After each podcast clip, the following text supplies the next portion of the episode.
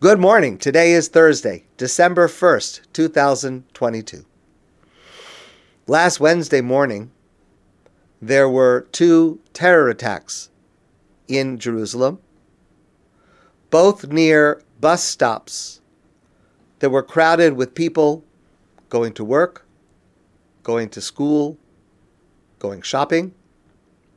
One was near the western entrance to Jerusalem, near the central bus station. The other was in Ramot, a large neighborhood on the northern side of Jerusalem. There were many people wounded. One young man, originally from Canada, on his way to yeshiva, was killed. A few days later, just a couple of days ago, another man succumbed to his injuries and died. I want to share with you a moving first hand account written by Shira Lankin Sheps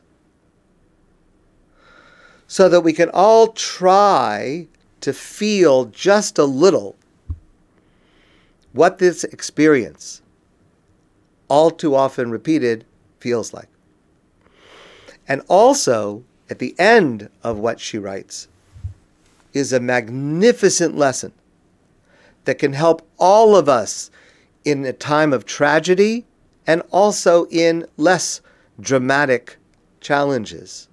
And this essay appeared in a Facebook group titled The Layers Project Magazine. I recommend it highly. They present essays by different people, many of them very, very moving, beautiful. The Layers Project magazine or on Facebook. I was only awake for a few minutes when I heard the first explosion, she writes. Just enough time to wish my husband happy birthday, talk to my daughter about the outfit she was going to wear to the bat mitzvah party she was going to later that night, and to give a hugging kiss to my son before he went down to breakfast. I'd slept with the windows open and the blast from the bomb explosion echoed across the mountaintops and through the valley beneath our neighborhood. We could feel it throughout the whole house. We could feel the after effects of the shock rattling around in our bodies. It's been several hours, and I can still feel it now. What was that? I don't know. There's always noise in the valley. But then the sirens began. A first, a second, a fifth, an eighth, different sirens coming from different directions, all converging to the neighborhood across the way, the helicopters flying in. Then I knew what the sound was, even before I read it in the news. My husband and daughter were about to get into the car to go to school. Wait, I asked them. Just give me a few minutes to figure out what's going on here. The WhatsApp groups were buzzing. A pigua, a terror attack, a bus bombing near the central bus station, where my husband and daughter go every day. A few minutes later, a second explosion. Once again, the blast was so big that we could feel it this time louder. After a moment, I realized it was closer, much closer. Ramot which I can see from my street, where my husband and daughter would have been driving by seconds earlier if they had been going to school, where my friends go to work, where their kids take buses to school, one of the main arteries in and out of Jerusalem. I spent the morning holding my children, soothing them, giving them appropriate information when I could. The neighborhood was at a standstill. Hardly anyone could get in or out.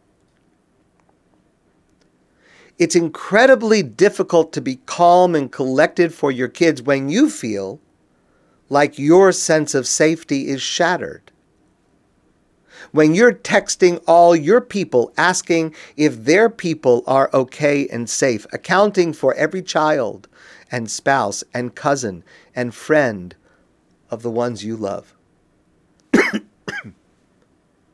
As the hours passed, the injured numbers climbed higher and higher. It felt like the sirens went on all morning. The bombs were filled with nails and marbles to do the most damage. They were detonated remotely. This is my home, she writes, where I have lived for almost five years, the place where I am raising my family. I drive by this spot almost every day. To see it marred by terror fills me with a sense of dread I cannot measure. I am sure I will only know the true measure of it in the days to come. Now, please listen carefully. My daughter reminded me of something important. When I told her the news this morning, she had her backpack on, all ready for school, her face crumpled. I watched her calculations of how she was right there just yesterday. I saw her freeze and take it all in. She had a field trip this morning. The girls who lived on the other side of the town made it to the trip, but there was no way she was going to make it with all the roads closed.